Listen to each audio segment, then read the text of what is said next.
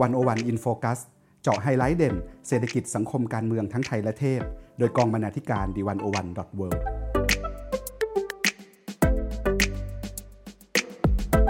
สวัสดีค่ะ ท่านผู้ฟังอยู่กับรายการ101 In Focus วันนี้อีฟปานิชภูศรีวังชัยบรรณาธิการ The101.worldและเตยวัจนาวรยังกูล บรรณาธิการ The101.world ดำเนินรายการค่ะ ค่ะ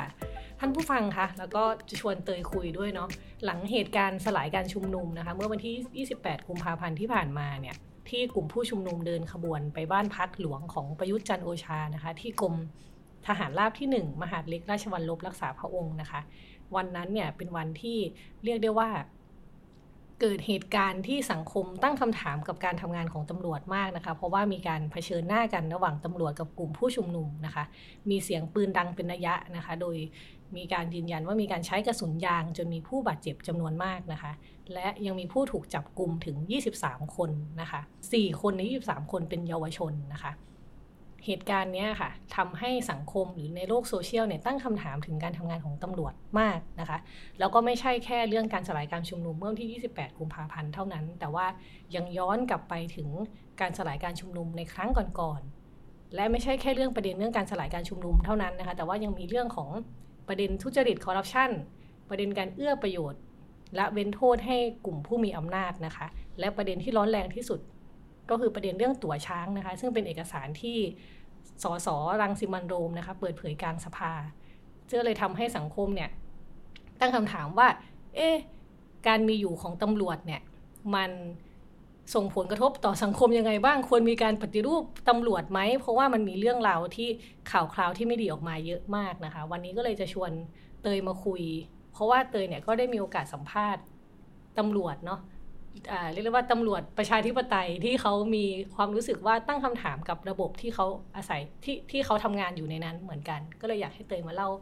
ความเห็นจากตำรวจที่อยู่วงในค่ะ ใช่ค่ะก็อันนี้ก็เคยได้ไปสัมภาษณ์ เป็นในตำรวจชั้นสัญญบัตรคนหนึ่งนะคะ ซึ่งไม่สามารถเปิดเผยชื่อได้ เพราะว่าอาจจะมีความเสี่ยงในหน้าที่การงานของเขานะคะ ซึ่งบทสัมภาษณ์เนี่ยชื่อว่าตำรวจประชาธิปไตยฟังเสียงคนใน ปฏิรูปตำรวจให้เคียงข้างประชาชนนะคะ ซึ่งเราได้ไปสัมภาษณ์กับพี่จุง คือคุณสมคิดพุทธศรีนะคะ ก็ตอนนั้นเนี่ยเราสัมภาษณ์เพราะว่ามันเกิดเหตุการณ์สลายการชุมนุมครั้งแรกที่แยกปทุมวันนะคะ วันที่ 16 ตุลาคม แล้วก็ทุกคนเนี่ยก็เกิดข้อสงสัยเหมือนกันว่าทำไมถึงเกิดเหตุการณ์แบบนั้นเอ่อทำไมตำรวจเนี่ยใช้กำลังเข้าสลายการชุมนุม มีการฉีดแก๊สน้ำตา มีการฉีดน้ำใส่ผู้ชุมนุม แล้วสิ่งเหล่านี้มัน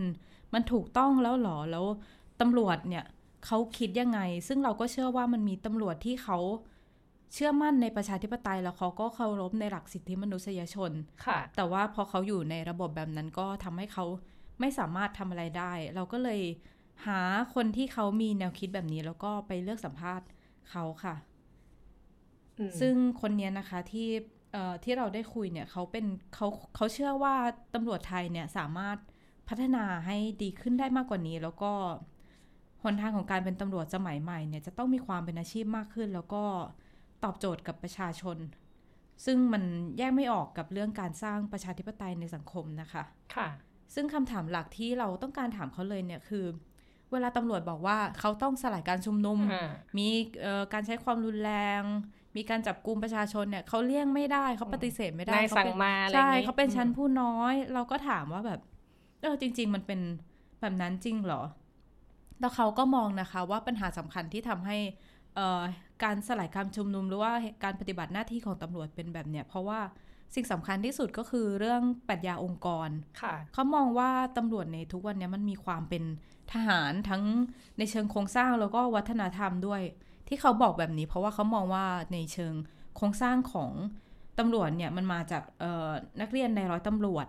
ซึ่งวิธีการเรียนการสอนกันเนี่ยก็มาจากนักเรียนเตรียมทหารค่ะ แล้วพอนักเรียนในร้อยตำรวจเนี่ยก็กลายมาเป็นผู้บริหารหลักในองค์กรตำรวจทำให้ทหารตำรวจกับทหารเนี่ยมันมีความเกี่ยวโยงกันตั้งแต่จุดเริ่มต้น ตั้งแต่เรื่องปรัชญาวิธีคิด ในเชิงวัฒนธรรมเนี่ยในในร้อยตำรวจเนี่ยเขาก็ยึดถือเอาวัฒนธรรมทหารมาใช้ มีการฝึกแบบทหารมีมีคำสั่งพี่คำสั่งครูฝึกคำสั่งนายเป็นเป็นที่ตั้งใหญ่คำสั่งผู้บังคับบัญชาเนี่ยก็เลยมีความสำคัญสูงสุด วิธีการทำงานเนี่ยก็เลยเน้นการปฏิบัติตามคำสั่ง ทุกคนต้องอยู่ในแถว โดยที่จุดสำคัญเนี่ยไม่ได้ถูกเอามาใช้คือการปลูกฝังเรื่องการยึดหลักนิติธรรมหรือว่า rule of law นะคะอือหือค่ะแล้วพอมาทุกคนเนี่ยพอจบโรงเรียนในร้อยแล้วมาทำงานในองค์กรเนี่ยก็เลยเอาแนวคิดแบบเนี้ยที่ถูกปลูกฝังกันในโรงเรียนในร้อยเนี่ยมาใช้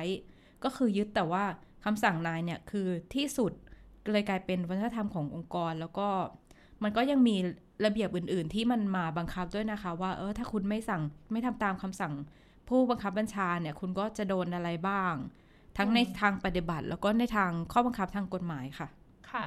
เมื่อกี้ฟังดูมันก็เป็นวิธีทำงานหรือวิธีเรียนแบบไทย ๆ เนาะในความแบบตำรวจทหารเป็นพี่เป็นน้องกันสั่งการกันยังไงก็ต้องฟัง ทีนี้เนี่ยมันมีประเด็นเรื่องตอนที่เขาสลายการชุมนุมเขาก็อ้างว่านี่เป็นการสลายการชุมนุมตามหลักสากล ทีนี้มัน มันตามหลักสากลจริงไหม หรือว่ามันมีอะไรรับลมคมในข้างในบ้าง ค่ะ ก็คุณตำรวจที่ได้ไปสัมภาษณ์เนี่ยเขาบอกเลยว่าสิ่งที่ตำรวจทำเนี่ยมันผิดหลักสากล เพราะเขาบอกว่าหลักสากลในการใช้กำลังเข้าปรับปรามหรือว่า use of force นะคะ มันจะต้องมีหลักความรับผิดรับชอบอยู่ด้วยก็คือเวลามีการเราใช้กำลังเกิดขึ้นแล้วเนี่ยมันต้องตรวจสอบได้ว่าการใช้กำลังนั้นอะ่ะมันถูกต้องหรือเปล่า ต้องมีการทำบันทึกว่า ในแต่ละปฏิบัติการเนี่ยใครเป็นผู้สั่งการ แล้วก็ต้องเก็บหลักฐานอย่างเป็นระบบ แล้วก็เป็นขั้นเป็นตอนนะคะ เพื่อพอเหตุการณ์มันผ่านไปแล้วอะ่ะเราสามารถมาย้อนดูได้ว่า สิ่งที่ทำลงไปนั้นอะ่ะ มันถูกหรือมันผิดอืมแต่สิ่งสำคัญก็คือประเทศไทยเนี่ยยังไม่มีการเอาหลักเรื่องความรับผิดรับชอบแบบเนี้ยมาใช้อย่างเป็นระบบค่ะค่ะแล้วก็ในการสลายการชุมนุมนะคะ เจ้าหน้าที่ก็จะบอกว่าอ่าเป็นการ ปฏิบัติการแบบเบาไปหาหนักอ่าก็คืออ่าเตือนก่อน ฉีดน้ำอ่ายังไม่ถอยอะ แล้วก็เป็นกระสุนยางนี่คือเบาไปหาหนัก แต่ค่ะสิ่งเนี้ยมันมันไม่ถูกต้องอือหือค่ะ เพราะว่าคุณตำรวจเนี่ยเขาก็บอกว่า ถ้าจะบอกว่าเบาไปหาหนักอะ มันไม่ใช่แค่ว่าอะคุณเลงลำดับหนึ่งถึงสี่ถูกต้อง แต่มันต้องบอกว่าคุณเนี่ยมันมีความชอบธรรมที่จะใช้กำลังอ่าในระดับไหนด้วย เช่นว่าถ้าถ้าผู้ชุมนุมเนี่ย เริ่มเข้าไป ทำลายร้านค้าแล้ว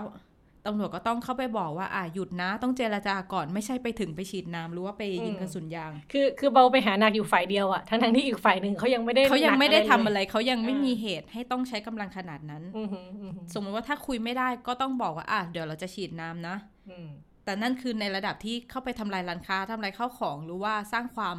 วุ่นวายในในระดับที่ มันยังไม่เกิดในเมืองไทยอะค่ะอือหือแล้วพอถ้าฉีดน้ำเราใช้ไม่ได้อืมเขาถึงค่อยขยับมาใช้แก๊สน้ำตาหรือว่าอื่นๆ แต่ว่าสิ่งที่เกิดขึ้นน่ะในประเทศไทยอะมันยังไม่ได้มีเหตุให้ใช้ จะต้องใช้กำลังเลย เวลาเขาบอกว่า หลักการสากลในการฉีดน้ำอะเฉพาะเรื่องฉีดน้ำนะคะเขาก็จะไม่ได้แบบโอฉีดไปทั่วเลยอย่างอย่างม็อบเวลาโดนฉีดอะเด็กเด็ก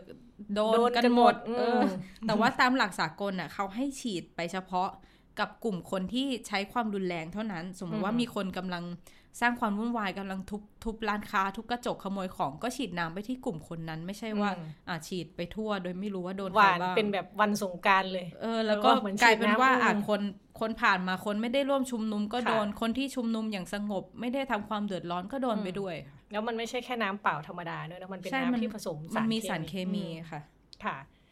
เอาทีนี้พอเรามองแบบนี้แล้ว แล้วจริง ๆ แล้วปรัชญาตำรวจมันควรจะเป็นแบบไหน มันควรจะไทยควรจะหยิบเอาปรัชญาตำรวจแบบไหนมาใช้เพื่อให้มันได้มาตรฐานสากลนะคะ ค่ะ อันนี้เป็นคำสัมภาษณ์จากจากคุณตำรวจที่ไปสัมภาษณ์มานะคะ ซึ่งเขามองว่าตำรวจเนี่ยมันต้องมีการปฏิรูปไปถึงระเอ่อระดับปรัชญาค่ะ เขาบอกว่าตำรวจมันต้องมีความเป็นพลเรือนสูงกว่านี้ คืออืมตำรวจเนี่ยต้องเป็นเหมือนประชาชนทั่วไป แต่ว่าปัญหาก็คือประเทศที่ในอดีตเนี่ยเคยเป็นเผด็จการ ก็จะมีปัญหาคล้ายๆ กับที่ไทยกำลังเจออยู่คือค่ะตำรวจเนี่ยจะมีความเป็นทหารสูงอืมพอเปลี่ยนผ่านไปสู่ระบอบประชาธิปไตยแล้วเนี่ยเขาก็เลยจะต้องทำให้ตำรวจมีความเป็นพลเรือนขึ้น เพื่ออาฮะทำให้ตำรวจเนี่ยอยู่ฝ่ายประชาชนมากขึ้น ประเด็นสำคัญก็คือที่เขาบอกว่ามีความเป็นทหารเนี่ยเพราะหัวใจของความเป็นทหารมันคือเรื่องความเป็นเอกภาพ คือหัวหน้าเนี่ยต้องคุมได้หมดคำสั่งเป็นคำสั่ง ซึ่งมันวิธีการคิดแบบนี้มันน่าจะเหมาะกับทหารมากกว่า เพราะว่าอืมทหารเนี่ยมันต้องไปรบใช่ไหมคะ แต่ว่าค่ะตำรวจเนี่ยไม่ใช่ เพราะตำรวจเนี่ยต้องทำงานกับประชาชนค่ะแม้ว่าตำรวจจะต้องทำงานใต้ระเบียบหรือว่าคำสั่งเนี่ย แต่ว่ามันต้องมีเหตุและผลแล้วก็กติกาที่อยู่ร่วมกันได้ในฐานะประชาชนธรรมดาร่วมกันอือหือค่ะ ค่ะ คือหมายความว่าตำรวจเนี่ยไม่ใช่แค่มองว่าตัวเองเป็นเจ้าหน้าที่รัฐอย่างเดียว แต่ต้องรู้สึกว่าตัวเองเป็นประชาชนคนหนึ่งด้วย เพื่อที่จะได้ดูแลใกล้ชิดกับประชาชนคนอื่น ๆได้ คือมันจะไม่สามารถเอาวิธีคิดแบบทหารมาใช้ได้ เช่นอ่านายสั่งมาก็ทำไปตามนั้น โดยที่ไม่ตั้งคำถามว่า อันนี้มันถูกต้องตามหลักนิติธรรมหรือเปล่า เรากำลังทำร้ายประชาชนอยู่หรือเปล่า หรือว่า เวลาเราใช้กำลังเนี่ยมันมันได้เหตุได้ผลหรือเปล่าแล้วสรุปแล้วใครเป็นผู้รับผิดชอบ ซึ่งที่ผ่านมาเราก็จะเห็นว่าเวลาทำแล้วก็ทุกคนลอยนวลไม่มีการมาตั้งคำถามว่าอ้าวอันนี้มันทำเกินกว่าเหตุหรือเปล่าที่จริงใครควรรับผิดในเหตุการณ์นี้ แต่ว่าเวลาทำแบบไทยๆก็คืออะก็โดนไปแล้วก็ปล่อยไป หรือว่าต่อให้ ไปพยายามตั้งคำถามหรือเข้าสู่กระบวนการยุติธรรมในการหาคำตอบมันก็จะไม่เคยมีความกระจ่างออกมาค่ะ ฟังดูทุกคนก็รู้เนาะว่าในในแวดวงตำรวจ หรือการทำงานของตำรวจมันมีปัญหา ทีนี้คำถามสำคัญมากเลยก็คือว่าทำไมการปฏิรูปตำรวจมันถึงไม่สำเร็จสักทีมันมันติดขัดตรงไหน ปัญหามันอยู่ตรงไหนคะก็จากบทสัมภาษณ์เนี่ยเขามองว่าเรื่องการปฏิรูปเนี่ยมันยากมาก มันต้องอาศัยเรื่องเจตจำนงทางการเมืองนะคะ ที่อยากให้องค์กรตำรวจเนี่ย เป็นของประชาชนจริง ๆ แล้วการปฏิรูปเนี่ยเขามองว่ามันจะเกิดขึ้นได้เมื่อสังคมอะมันเป็นประชาธิปไตยเท่านั้น เพราะว่ามันจะมีเฉพาะแค่พลังของสังคมแล้วก็ประชาชนที่จะกดดันให้เกิดการปฏิรูปได้ เพราะว่าอย่างในระบอบเผด็จการเนี่ยเราจะคาดหวังว่าอาจอยากให้ตำรวจเลิกความเป็นทหาร แล้วก็มีความเป็นพลเรือน เข้าอกเข้าใจประชาชน อยากปกป้องประชาชนเนี่ยมันก็คงเป็นไปได้ยากค่ะ มันมีอาชีพมันมีเรื่องตำรวจในอุดมคติไหมตัวคุณตำรวจเองเขาเขาตอบเขามองเรื่องตำรวจในอุดมคติยังไงบ้าง ก็คือคนที่ได้ไปสัมภาษณ์เนี่ยเขาก็เขายังมีความหวังนะคะว่าคือเขาก็เป็นตำรวจที่อยู่ในระบบ แล้วเขาก็อยากเห็นอาชีพของเขาเนี่ยได้รับความเคารพแล้วก็ได้ทำงานอย่างที่ควรทำจริง ๆ เขาก็มองว่าตำรวจเนี่ยในอุดมคติเนี่ยต้องมีความเป็นมืออาชีพมากขึ้น แล้วก็มีความเป็นพลเรือน และที่สำคัญก็คือมีความเข้าใจเรื่องประชาธิปไตย ต้องเก่งกาจทั้งด้านวิชาตำรวจ แล้วก็กลยุทธ์ตำรวจ มีความเป็นมิตรและเข้าใจประชาชน เขามองว่าถ้าทำแบบนี้ได้ ประชาชนจะรักตำรวจเลยจะไม่เป็นทุกวันนี้ที่แบบอุ้ยประชาชนพูดถึงตำรวจก็ไม่ค่อยดี เพราะเขาไม่รู้สึกว่าเห็นตำรวจแล้วหวั่นใจกลัวโดนล็อกล้ออะไรแบบนี้ เห็นตำรวจแล้วแบบ เออเราผิดอะไรเปล่าวะ เราจะโดนทำอะไรเปล่าวะ เออ คุณตำรวจคนนี้เขาก็บอกว่าถ้า ทุกวันเนี้ยถ้าตำรวจยังรับใช้อำนาจ รับใช้รัฐบาล แล้วก็ไม่เห็นหัวประชาชนเนี่ยยังไงประชาชนก็จะไม่มีวันรักตำรวจ แล้วก็จะไม่ไว้ใจตำรวจด้วย อืค่ะ ฟังเตยพูดเนาะก็จริง ๆ มันมีบทความหนึ่งที่พูดถึงเรื่องการปฏิรูปตำรวจได้อย่างน่าสนใจมาก คือเมื่อกี้เราฟังเนี่ย ดูเหมือนว่าการแก้ปัญหาปฏิรูปตำรวจเนี่ย มันต้องแก้เชิงโครงสร้างมากเลย ใช่ค่ะ ทีนี้มันมี บทความหนึ่งอยากเอามาเล่าให้ฟังเขาเสนอการแก้ปัญหาที่เรียกได้ว่าฉีกมาก เขาบอกว่าถ้าปฏิรูปตำรวจไม่ได้นะ่ะก็เปลี่ยนให้ใช้เอกชนแทนไปเลยทำได้เหรอคะเออซึ่งมันดูเป็นแนวคิดที่รู้สึกว่าอะมันใช่เหรอทำไมตำรวจที่เราคุ้นชินว่ามันเป็นงานของรัฐเนี่ยที่ต้องดูแลความปลอดภัยของประชาชนเนี่ยมันถึงมากลายเป็นเอกชนได้นะคะที่จริงตำรวจมันน่าจะเป็นแบบผู้อยู่ใต้อำนาจรัฐหรือเปล่าเพราะเขาเป็นการใช้อำนาจรัฐมาดูแล ปกป้องประชาชนนะค่ะ ทีนี้จะเล่าให้ฟังถ้าเกิดคำอันนี้ขออนุญาตหยิบงานบทความของคุณรพีพัฒน์อิงคสิทธ์นะคะ ในบทความชื่อว่าถ้ารัฐปฏิรูปตำรวจไม่ได้ไปจ้างเอกชนแทนดีไหมนะคะ ก็อย่างที่เราคุยกันว่า โอเคมันมีปัญหาเยอะแยะมากมายเลย แล้วก็มันมีการพูดว่าจะปฏิรูปตำรวจเนี่ยตั้งแต่ตอนที่คอสชเข้ามาเนี่ยเขาก็ประกาศว่าจะปฏิรูปตำรวจนะแต่ว่าสิ่งที่คอสชทำก็คือว่าตั้งคณะกรรมการก่อน คณะกรรมการนั่นคณะกรรมการนี่จนสุดท้ายก็ยังไม่เกิดการปฏิรูปจริง ๆ นะคะ คุณละพิพัฒน์ก็เลยเสนอว่า เนี่ย มาทำตำรวจเอกชนดีกว่า ทีนี้ทำความเข้าใจนะคะ ว่าตำรวจเอกชนคืออะไรเนาะตำรวจเอกชนเนี่ยเขาพูดชัดนะคะว่าหมายถึงบุคคลหรือว่าองค์กรที่แสวงหาผลกำไรนะคะอย่างถูกกฎหมาย โดยให้บริการด้านความปลอดภัย ป้องปรามอาชญากรรม ปกป้องชีวิตทรัพย์สินของประชาชนและสาธารณะ รวมถึงดูแลความสงบเรียบร้อยของสังคม ทีนี้พอฟังอย่างเงี้ยนักเศรษฐศาสตร์สายเสรีนิยม หรือคนที่ทั่วไปอาจจะไม่เห็นด้วยว่า เอ๊ะไอไอบริการด้านความปลอดภัยเนี่ย มันควรจะเป็นสินค้าสาธารณะหรือเปล่า มันไม่ควรจะต้องให้ใครมาเป็นเจ้าของการให้บริการนี้หรือเปล่านะคะ อันนี้ก็มีการตั้งคำถามแบบนี้ แต่ทีเนี้ยมันก็มีข้อโต้แย้งว่า จริง ๆ แล้วเนี่ยในประเทศที่พัฒนาแล้วเนี่ยอย่างสหรัฐอเมริกาอังกฤษ หรือว่าออสเตรเลียเนี่ยหรือแคนาดานะคะเขาก็มีการใช้ตำรวจเอกชนแล้ว เพราะว่า แรงจูงใจสำคัญคือเรื่องผลกำไร องค์กรที่แสวงหาผลกำไรเนี่ยเขาก็ต้องทำบริการเขาให้ดีที่สุดนะคะ เพราะว่าไม่อย่างนั้นแล้วเนี่ยมันก็จะส่งผลต่อผลกำไรของบริษัทเขานะคะ ทีนี้เนี่ยเขาก็มองลงไปว่าจริง ๆ แล้วเนี่ย คนก็บอกว่า เอ้ยเนี่ย พวกเอกชนเข้ามา มันจะเวิร์กไหม แต่ว่าถ้ามองให้ลึกลงไปแล้วนะคะตำรวจเองเนี่ยที่เป็นตำรวจจากภาครัฐเนี่ยก็เป็นเพียงปัจเจกชนที่ว่าได้รับอำนาจจากภาครัฐ เพื่อบังคับใช้กฎหมาย โดยมีแหล่งรายได้คือภาษีของประชาชน ซึ่งไม่ต่างจากค่าบริการเหมือนกันนะคะ ดังนั้นเนี่ยมันจะเป็นอะไรไปถ้าเกิดว่ารัฐจะตัดสินใจไม่ให้บริการดังกล่าวด้วยตัวเอง แต่ว่าเอาเงินพวกนั้นเนี่ย ไปว่าจ้างหน่วยงานข้างนอกมาดำเนินการ ภายใต้ข้อกำหนดแล้วก็กฎเกณฑ์เดียวกัน อืมันก็มีการตั้งคำถามแบบนี้ทีนี้เขาบอกว่า ข้อดีสำคัญมากของตำรวจเอกชนก็คือว่ามันลดค่าใช้จ่ายได้จำนวนมากนะคะค่าค่าใช้จ่ายจำนวนมากของภาครัฐ ซึ่งจริงในประเทศที่เริ่มทำก่อนเนี่ยเขาก็ทำเพราะว่ามันต้องเอาเงินไปใช้กับอย่างอื่นก่อน ก็เลยต้องมาลดงบตำรวจ ลดงบตำรวจเสร็จก็เลยใช้วิธีไปจ้างเอกชนมาทำงานแทน มันมีบอกว่าเนี่ยมันมีตัวอย่างในปี 2524 นะคะที่เมืองเล็กๆ ทางตอนเหนือของรัฐโอไฮโอสหรัฐเนี่ย แต่เดิมเนี่ยต้องจ่ายจ่ายเงินให้ตำรวจนะ ปีแล้วกว่า 1 8 0 0 0 0 ดอลลาร์สหรัฐ ในการว่าจ้างตำรวจรัฐนะคะ แต่ว่าพอประชาชนตัดสินใจเปลี่ยนไปจ้างตำรวจเอกชนเนี่ย เหลือแค่ 90,000 ดอลลาร์สหรัฐต่อปี นะคะ ซึ่งต่อมาบริษัทเอกชนเนี่ยก็เพิ่มจำนวนลดลาดตระเวน แล้วก็ลดระยะเวลาเฉลี่ยในการขอความช่วยเหลือจาก 45 นาที เหลือเพียง 6 นาที เราจะเห็นว่าแรงจูงใจเรื่องกำไรเนี่ยมันทำให้ผู้ให้บริการเนี่ยอยากจะทำงานให้ดีขึ้น คุ้มค่าที่สุด แล้วก็ให้คนมาใช้บริการกับตัวเองนานๆนะคะ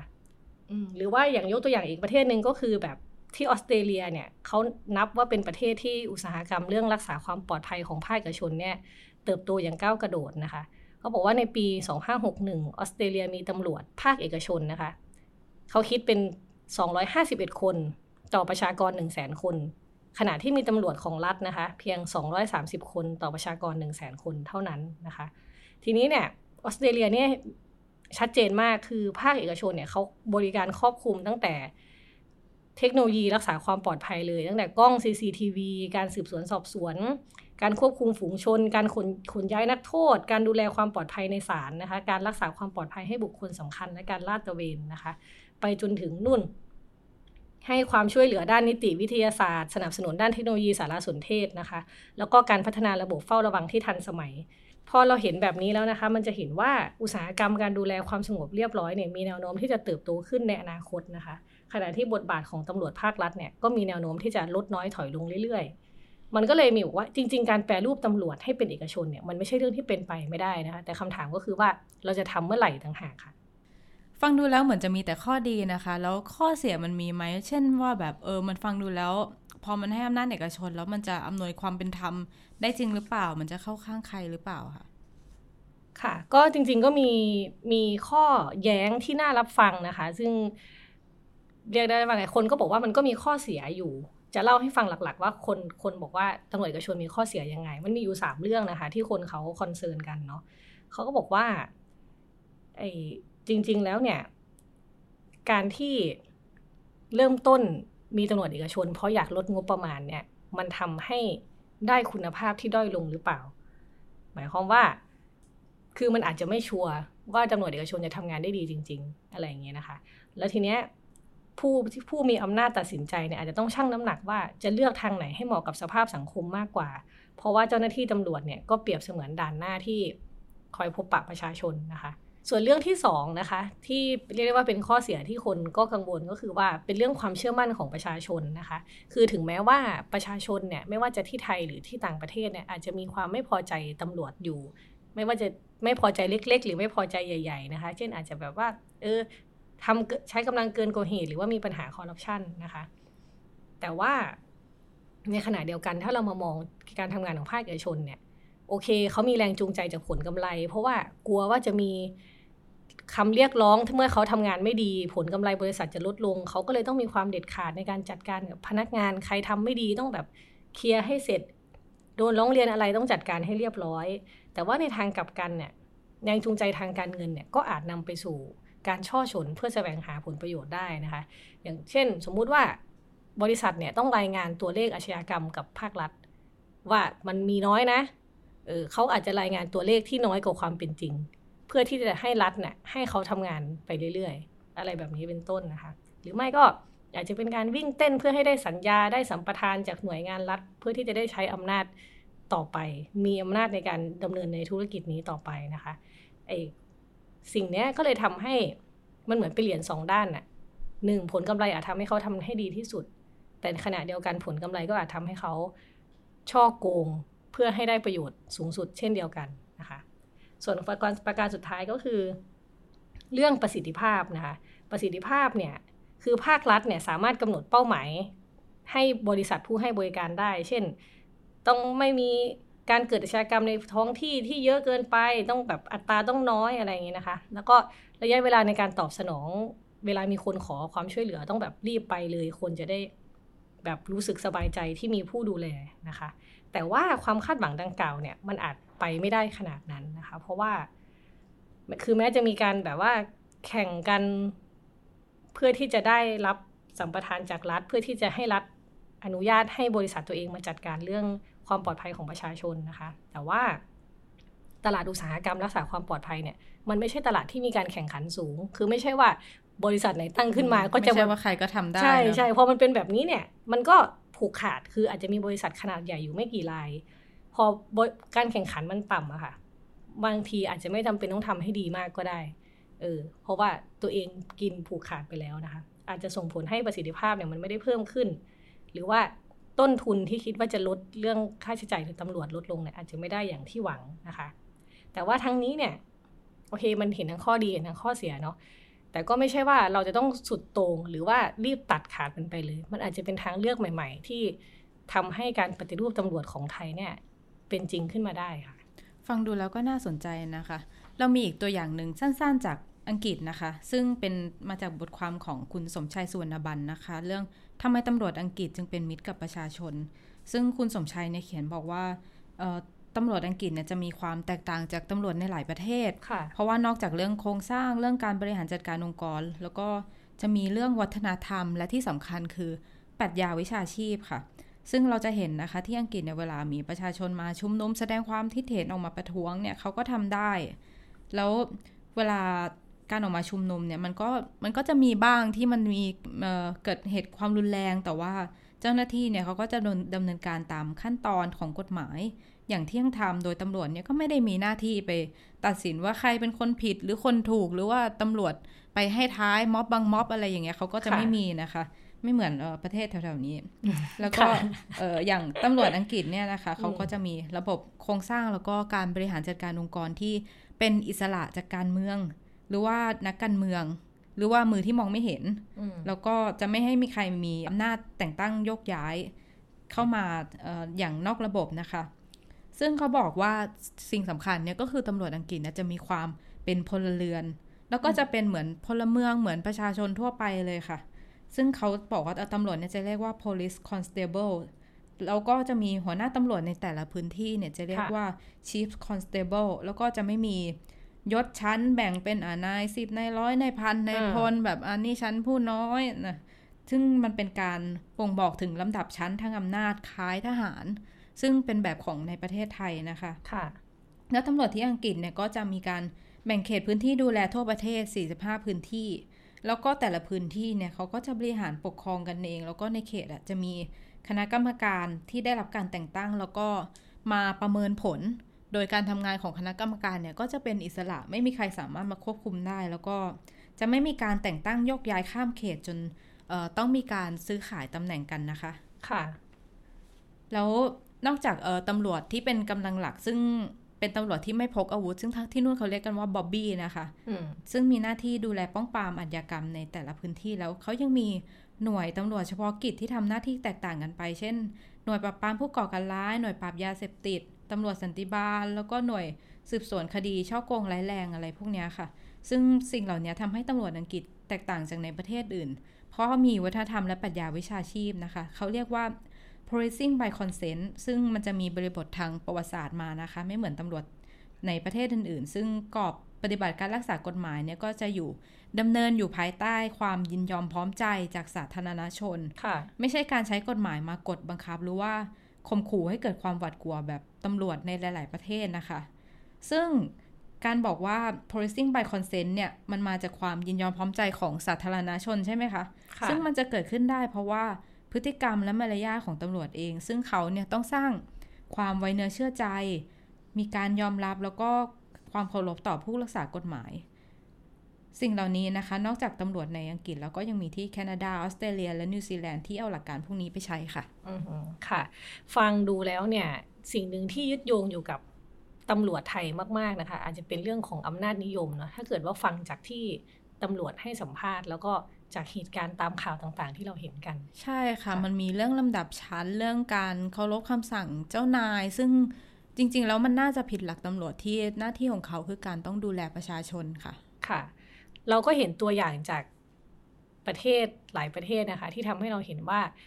ตำรวจไม่ได้มีอยู่เพื่อใช้อำนาจนะคะ แต่ว่าตำรวจมีอยู่เพื่อประโยชน์สาธารณะ